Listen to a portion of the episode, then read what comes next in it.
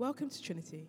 We're a church family learning how to follow Jesus in the city of Nottingham. Our vision is to see the church on fire and the city alive.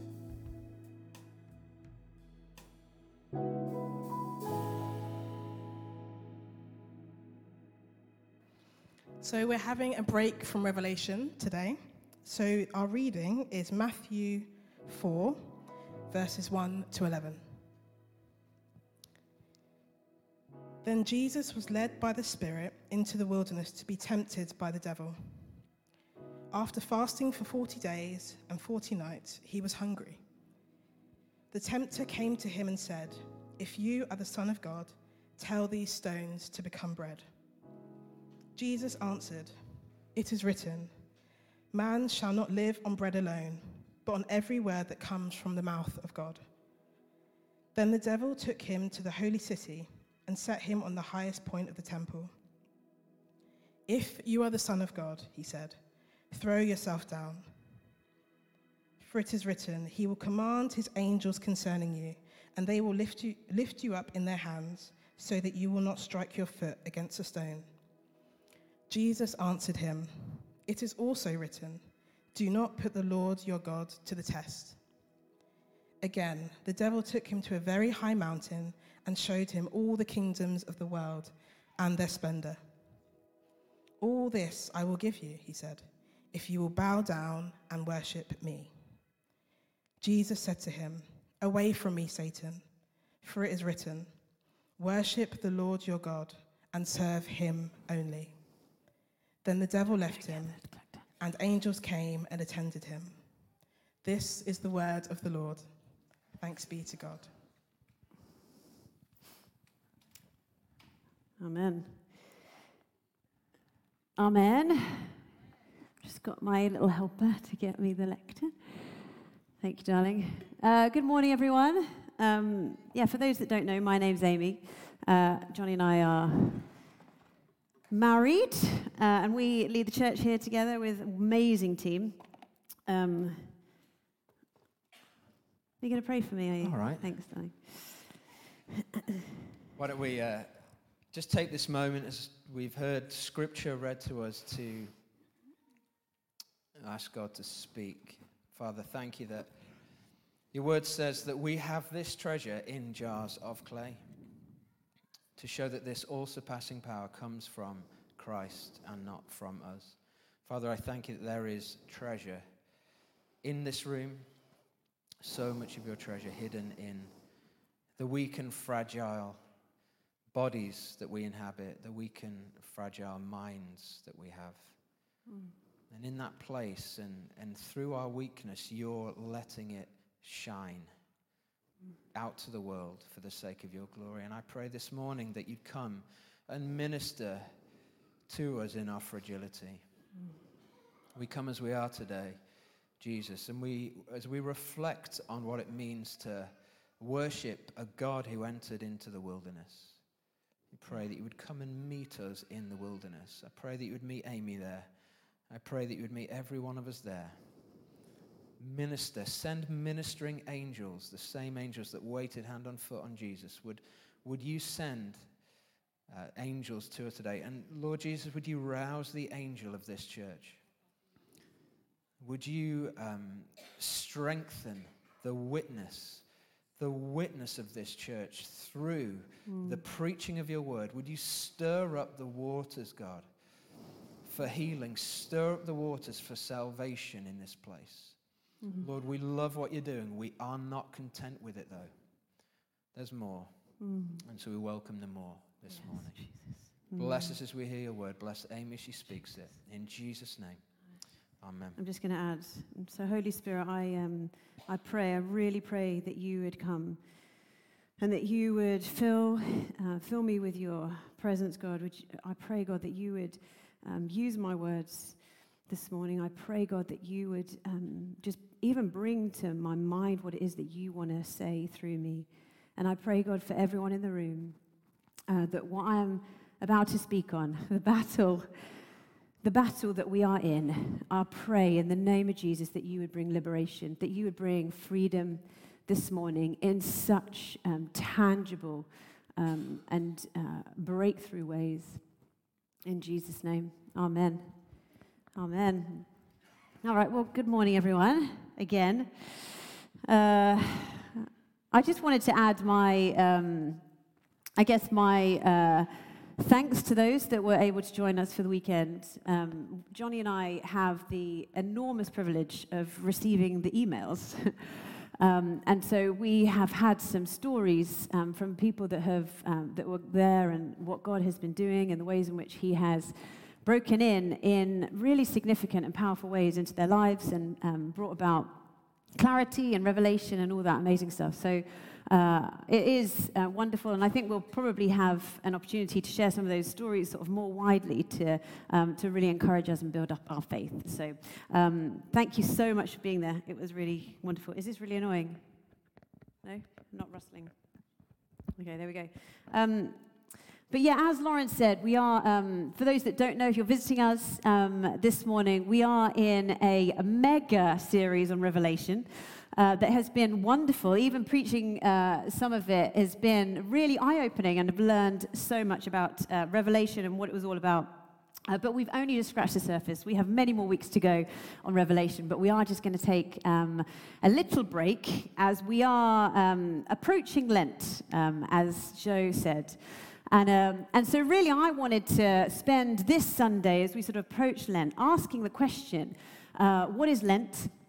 You know, what is it all about? And actually, what I feel um, God is inviting us into um, as we approach Lent, and what it is that, what posture we can um, enter into that season, and what uh, He wants to bring into our lives, I believe. Um, and so, for those that have no idea what an earth Lent is, uh, what even is Lent, um, it's basically the season within the church where we anticipate the victory of Jesus, where we celebrate all the wonderful things that he has done through his life, his death, and then we celebrate his resurrection at Easter um, on the cross, where he has once and for all defeated sin. And so we are um, in that season of remembrance. We're remembering all the wonderful things um, that He has done. And we're asking God in this, uh, in this way that we fast, we're asking God to search us. Search us, God. Where are we not living under? Where are we not living in the fullness of what you have done for us um, on the cross? And, uh, and this Lent uh, period, these 40 days, um, they, are, they represent Jesus being tempted um, in the wilderness, as Lauren just read for us. And so we are going to camp out in Matthew 4, basically. Um, and I'm going to pull some stuff out of uh, Matthew 4, Jesus' experience in the wilderness that will bring us into this Lent season, I hope. Okay, so if you've got your Bible, just stick it open, um, or, or the verses will come on the screen. And, uh, and we're basically just going to take a little bit of a journey through. Uh, basically, the context here, for those that are not familiar, is that Jesus is on the scene and, uh, and he has just been baptized by John the Baptist. So he has had his baptism. And for those that know, it's well known that he uh, comes out of the water and the heavens open, and the voice of God declares that Jesus, this is my son, whom I love with whom I am well pleased. You know, this is God's declaration of Jesus' identity.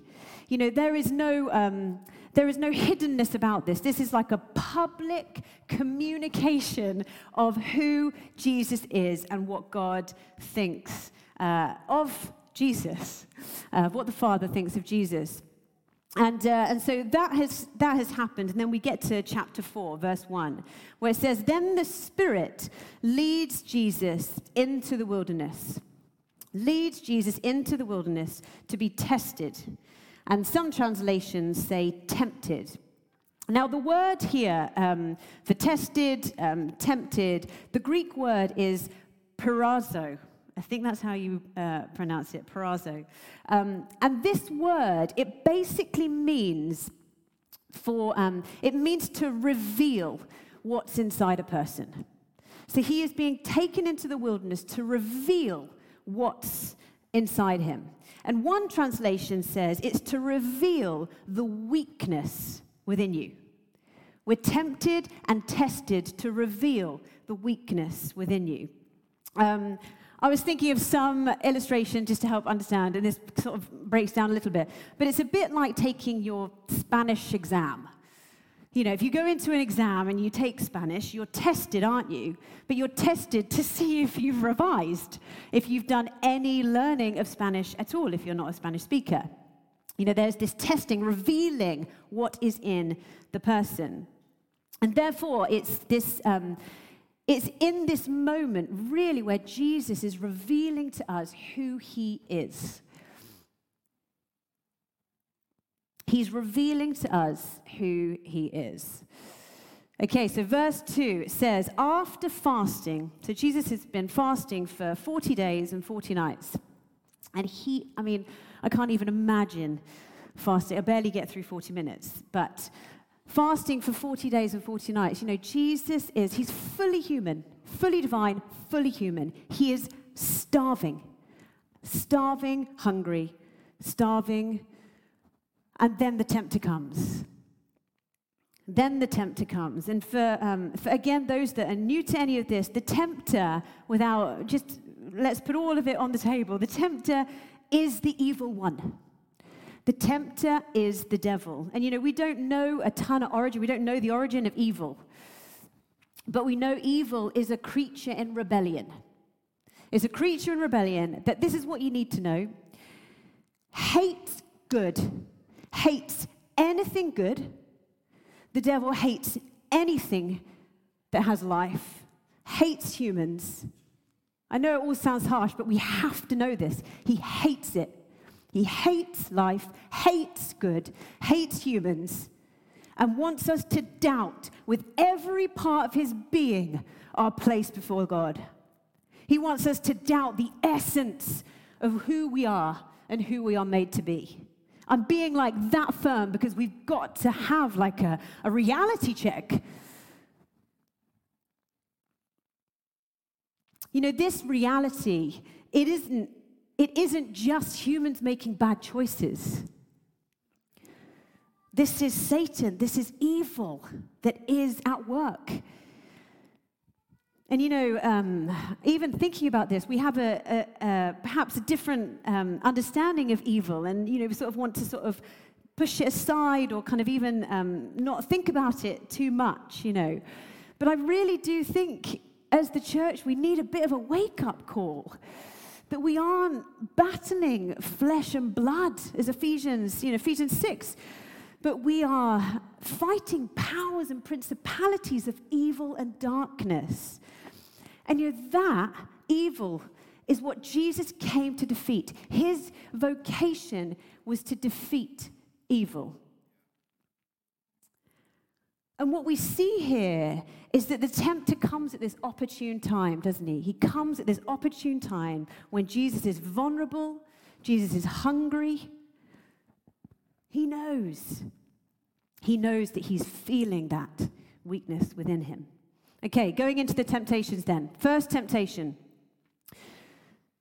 the temptation to doubt identity. Verse 3 it says, If you are the Son of God, Tell these stones to become bread. You know, Jesus, as I said, has just been told, you know, he's just been um, given this beautiful word over his life that you are my son, you are who I love, who I'm well pleased. This exact identity is then being tested straight away into the wilderness, tested. And this word if is key here, isn't it? The enemy is using this if. It's, it's a word that undermines what God is saying about Jesus. And he's using this if because the enemy is using Jesus' circumstance to undermine.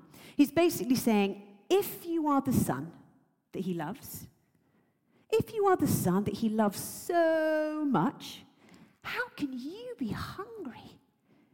How can you be starving?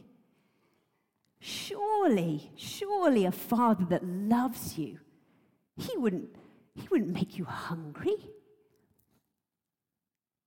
If he really loved you, your circumstances would be really different. the enemy is using the circumstance of hunger to undermine the trust Jesus has in the Father's love and faithfulness to him. He's basically trying to say to him, Don't trust, you can do something about that. He doesn't really love you, so you better go do something about it. Take matters into your own hands, basically. Doubt who you are, doubt that you are the beloved. The question then is Does he trust the Father? This is the temptation. Does he trust the Father with his whole life, even when circumstances are really, really hard? Or will he take matters into his own hands? You know, honestly, how many of us hear that voice? If God really loved me, I wouldn't be in this situation. You know, if God really loved us, my circumstance would look completely different. You know, I wouldn't be ill. I wouldn't be suffering. I wouldn't be single. I wouldn't be poor. I wouldn't be in this horrible relationship. I wouldn't be in this dead end job. Who's hearing that voice right now? Who's hearing it? Or perhaps your identity is robbed by how, by the voice even that says, How can he possibly love you? How can you possibly be the beloved? And then the temptation is to go and find other ways for you to be lovable. I'm not going to trust that he loves me, so I'm going to find all these other ways that will make me lovable. And so, how does Jesus respond? Verse 4 Jesus says, Man shall not live on bread alone, but on every word that comes from the mouth of God. And as we know, that, you know, this is quoting from Deuteronomy 8, where the Israelites were also tested in the wilderness for 40 years. And it says in that, if you go back to Deuteronomy, it says to test what was in their hearts.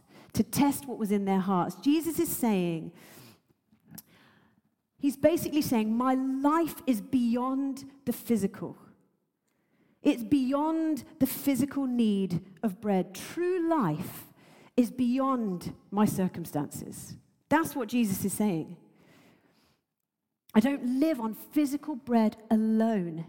He said, but God's word over me, his word over me, that for Jesus says, my son, for us, my son, my daughter, whom he loves, whom he well, who, he's, who he is well pleased with, is more real. That word over your life is more real than any circumstance, however difficult. I mean, pff, that is tough to take, but that's what Jesus is saying. The word over my life is more real than anything else in my life. Because that word for Jesus, that word for us, is eternal. Bread alone isn't eternal, but that word over you is eternal. What are you trusting in? Okay, temptation, second temptation. Okay, the, tempt- the, the temptation to control. Verse uh, 5 says, Then he took him to the holy city. Um, and I was reading this uh, as I was studying it a little bit this week. Um, he's not really taken to the holy city. It's like this vision experience. He's taken into this vision experience where he's taken to the holy city and he's set um, upon the highest point of the temple, where uh, the temple is the place of God's presence. And again, the enemy says, If you are the Son of God, again, getting into that identity thing, if you are the Son of God, you know, the beloved, all that, throw yourself down, for it is written, la la la la la. He quotes Psalm 91. Again, this word, if, it's this undermining word. If you are the beloved, doubting identity. The enemy then uses the Bible. it's like a, you know, clever tactic. He's going to use the scriptures to come and to uh, bring temptation and testing to us. He quotes Psalm 91. And again, we don't have time to sort of read and unpack it, but Psalm 91, it's a psalm of trust in who God is. It's a psalm that helps us trust God. It's in, in all in tough situations. It's, it's, um, it's a psalm that helps us trust in who He is and in His goodness when we're struggling. But the enemy in this, he manipulates it to make, to make God's faithfulness serve in this story Jesus' end. To serve his end. So jump off, the enemy says, you know. And then you're going to need saving. And the scripture says that you're not going to get hurt. So do it. You know, test, show us that you are the beloved.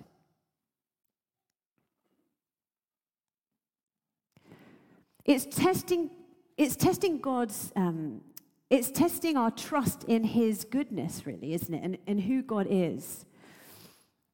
And Jesus then says, in response, it is written, do not put the Lord your God to the test. Again, I'm quoting um, Deuteronomy 6, where the Israelites are tested um, in the wilderness. You know, this, this test, I believe, it puts God into our service. It puts God into our, under our service. You do this for me.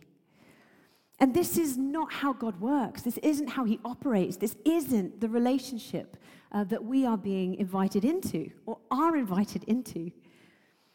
The temptation to make the relationship like a slot machine. And how often, again, how often do I, do we do this? That we become entitled for God to move in a certain way. We want God to move how we want God to move. It says that you're going to do that. So do it now, God, to serve me. You know, if He loves you, you're entitled to God solving all your problems. But I'm, I'm entitled for God. He says He's going to do this, and why hasn't He? That we're entitled for Him to make our lives happy. I mean, that just is so flawed, by the way, that somehow becoming a Christian, we're going to have a happier life. It's the lie that stops us trusting who He is and His goodness and His faithfulness and His will and His way, no matter what. Okay, third temptation tempted to take the glory. Verse 8. Again, the devil took him to a very high mountain. Again, visionary experience. Took him to a very high mountain and showed him all the kingdoms of the world and their splendor. All this I will give you if you will bow down and worship me. I mean, here we see there's a bit of a tactic change. Uh, he, he's sort of, you know, he's clearly can't shake Jesus' uh, security in, in the identity God has given him, it, the Father has given him. He trusts God's word over his life. And now he's going for power, just outright power. Can he be tempted by gaining power? And this undermines Jesus' destiny, to be king over all. But the way Jesus is king over all is completely different. It's a completely different way. Jesus is bringing about his kingdom, he's bringing about God's kingdom but in self sacrificial love, which we see on the cross. This is an upside down kingdom. This is an upside down power.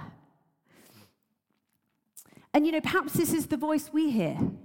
You know, a desire for glory, to push yourself forward just a little bit, to gain instead of to serve, to push instead of letting someone go. And Jesus' response, he says, Jesus, he says, he says, away from me, Satan. And I read that because I like to with like a bit of a, oh, I'm really annoyed now. You know, that like authority coming. Away from me, Satan. You know, I believe that Jesus is crossed because the whole kingdom is being undermined in that moment. He says, Worship the Lord your God with all your heart, serve him only. You know, Jesus is showing utter dependence. Jesus is showing us sacrificial love, and the enemy is undermining that whole purpose. The whole way of the kingdom is being undermined. And he's like, Away from me, Satan. I will not come under that. That is not the kingdom of God. Only His will for my life, not, not my will, but yours be done. Okay, that was all instruction. Ah, so, what is that? What is it all about? What is all of that about? What we're seeing here in um, the temptation, if when, we're, when we read this, when we're reading the temptations of Jesus, we are seeing here that Jesus is passing the test. Jesus is passing the test. You know, I said um, earlier that this is um, this this whole wilderness section. It corresponds with the Israelites spending 40 years in the wilderness. Did they pass the test in the wilderness? When their hearts were tested, did they pass it? No, they failed the test. Again, it's reminded me of, of Genesis, where the enemy comes and he lies to Adam and Eve and says, You can be powerful, you can have it all. Did they pass the test? They failed the test. Do you think you and I passed the test? No, we fail. I'm going to get so emotional. But what we see here is Jesus passing the test. He passes this test. He is victorious over the evil voice in our lives. He is victorious. You know, his victory is defeated on the cross, but it starts here in the wilderness where he says, Go away from me, Satan. Done. He is victorious over the enemy's lies and the voices in our head that want to bring about corruption and death in our lives.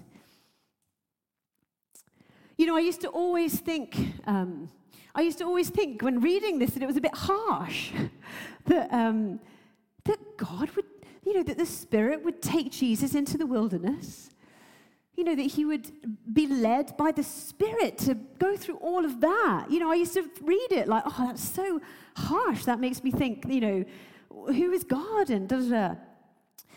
But actually, even as I was thinking about it again in a fresh way, you know, Jesus being led by the Spirit into the wilderness is his mercy. You know, this is an act of God's utter kindness that he would lead himself into the tempter's voice, into the tempter's arms, because he knows we will fail.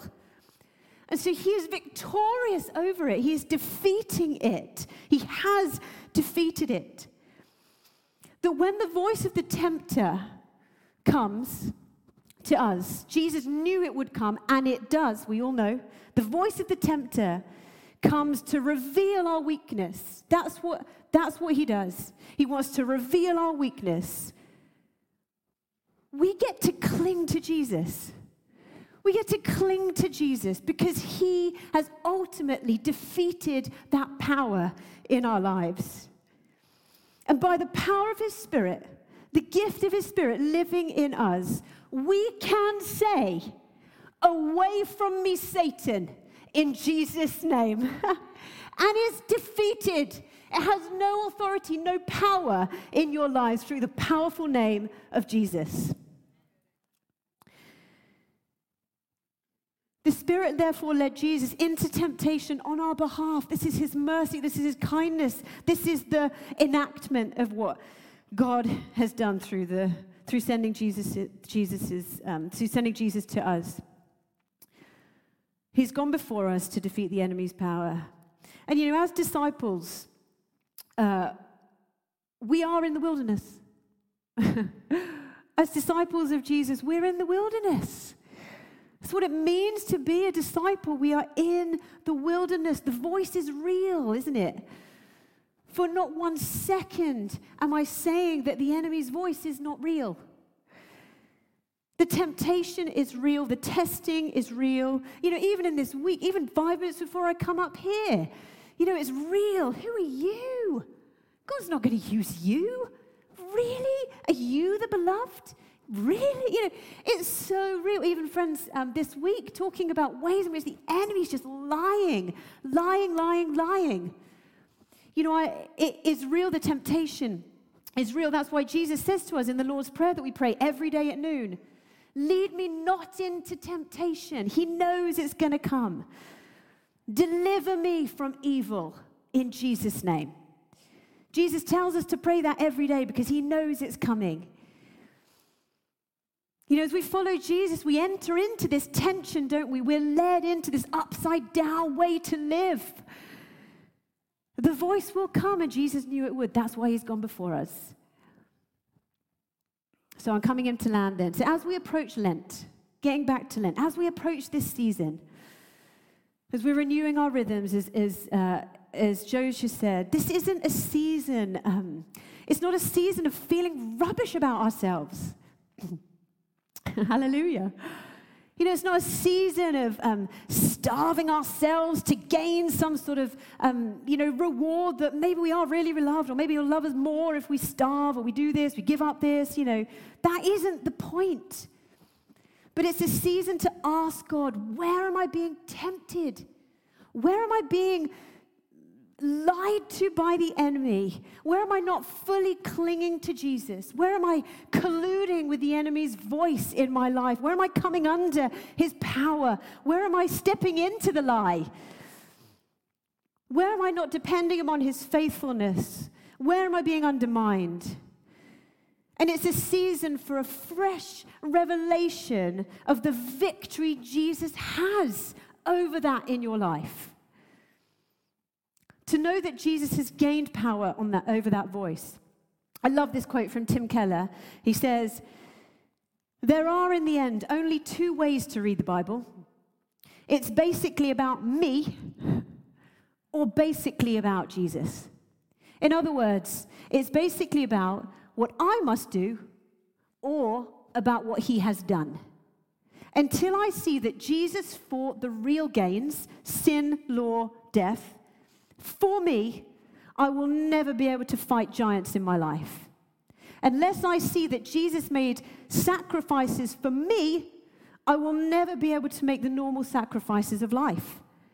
Unless I can see him forgiving me on the cross, I won't be able to forgive others. Unless I see him as forgiving me for falling asleep on him, Matthew 27, I won't be able to stay awake for him. Lent is about him. It's all about him. It's all about what he has done. It's not about fixing up ourselves. It's not about becoming stronger. It's actually recognizing how flippin' weak we are. How weak and dependent upon God we need to be. That we are weak. We fail we will fail. But by the power of his cross, the, his death, resurrection, the spirit living in us, is the power within us is victorious over evil. We don't need to be anything other than we are, except for clinging to Him. Cling to Him. Invite Him in to everything. Okay, how then? We recognize, number one, we recognize this Lent, where we're being lied to, where we're colluding, where are we agreeing with the enemy's voice? We need to open our eyes. Like, seriously, open your eyes. This isn't, um, it's not just you bad talking, it's from the pit of hell. Like, stop agreeing, do something about it. This is Satan's voice that wants to undermine and rob you and take away everything that he has, all the things that he has for you to do, who you are, and all the things that he wants for you in your life. Where are we being tempted to doubt identity, that you are a son or a daughter, that he's loved? Where are you counting yourself out? Where are you being tempted to take control of your own life? You know, did he really care for me? I should just keep this section of my bank account secure. I won't give it to him because oh, I'm not quite sure that I can fully trust. I need to control this part of my life because I don't fully think that he's as good as he says he is. And where are we being tempted, honestly, to take glory? For ourselves, to, to gain, to push others down. When Jesus' way is sacrificial love, lay yourself down. We lay ourselves down for the other. Where are we taking offense? Okay, we recognize and we remember. We remember his victory, like I said. And we choose scriptures. I have chosen scriptures in my life to counter the accusations and the ways that the enemy undermines me that have completely changed my life. You know, I, I speak that the scripture in Romans that nothing can separate me from the love of God that is in Christ Jesus. I say that over myself every day. It is literally the rock that I stand on. There is no other rock to stand on but the love that is found in Christ Jesus. Nothing else, everything else will shake at you. This is the rock that we stand on, and we get to speak that over our lives. It will 100% change your life. But as we remember, the enemy will make you um, recognize and then he will make you hide. So he'll, re- he'll tempt you to reveal what's in you, and then he'll say, Ugh, that's awful. Hide that away. Hide it away. And then you're riddled with shame. You keep it back, you keep it under a cover. No one knows about it. And the enemy's still victorious. So you've recognized, but then you're hiding. We need to recognize and bring it all to Jesus. That, like I said, we don't fix ourselves, we don't strive to fix up ourselves, but we bring our weakness, all of our mess, all of the brokenness, everything that He already sees to Him. And we say, Lord, over to you. I am weak, but in you I am strong. I can do all things because you're in me.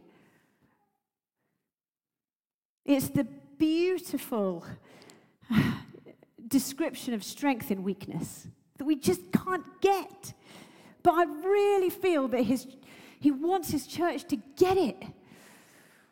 To get that it's his strength in our weakness. But we want to hide our weakness instead of saying, Be strong in my weakness. I'm giving it to you. And then we, re- we repent. We recognize, we remember, and we repent and say, Lord, I am sorry where I am shaking hands with the enemy. I'm believing these lives that are not from you. I have walked in those temptations. I'm taking control. I am so desperate for glory and gain. And I haven't given them to you, Jesus. We repent and we pray with the authority given to us in the power of His Spirit get away from me, Satan. Let's pray. Why don't you stand?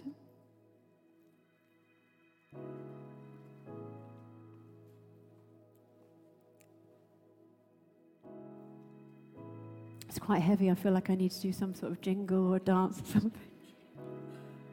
But it's good news. Do you hear the good news in that? It's so hope filled, isn't it? Oh, okay, Johnny, will you come? Let's just um, invite the Spirit. He's already here. But Holy Spirit, we just Oh, we're so grateful, Jesus. We are we're so grateful for what you have done for us. That we sometimes don't see things as your mercy. You are so merciful. You're so kind in all the ways that we just don't understand. And we are asking you, Spirit of Jesus, would you just come and would you minister? Would you move? And I'm asking God with the authority that is given to me by the power of your Spirit, I ask now that you would break Satan's lies over minds in this room. I pray, Holy Spirit, would you bring to the attention now ways in which you are being undermined? See them for what they are. They have no power of you. Like little maggots that need flicking off. They're that small, they're that powerless. And so we break it off in the powerful name of Jesus.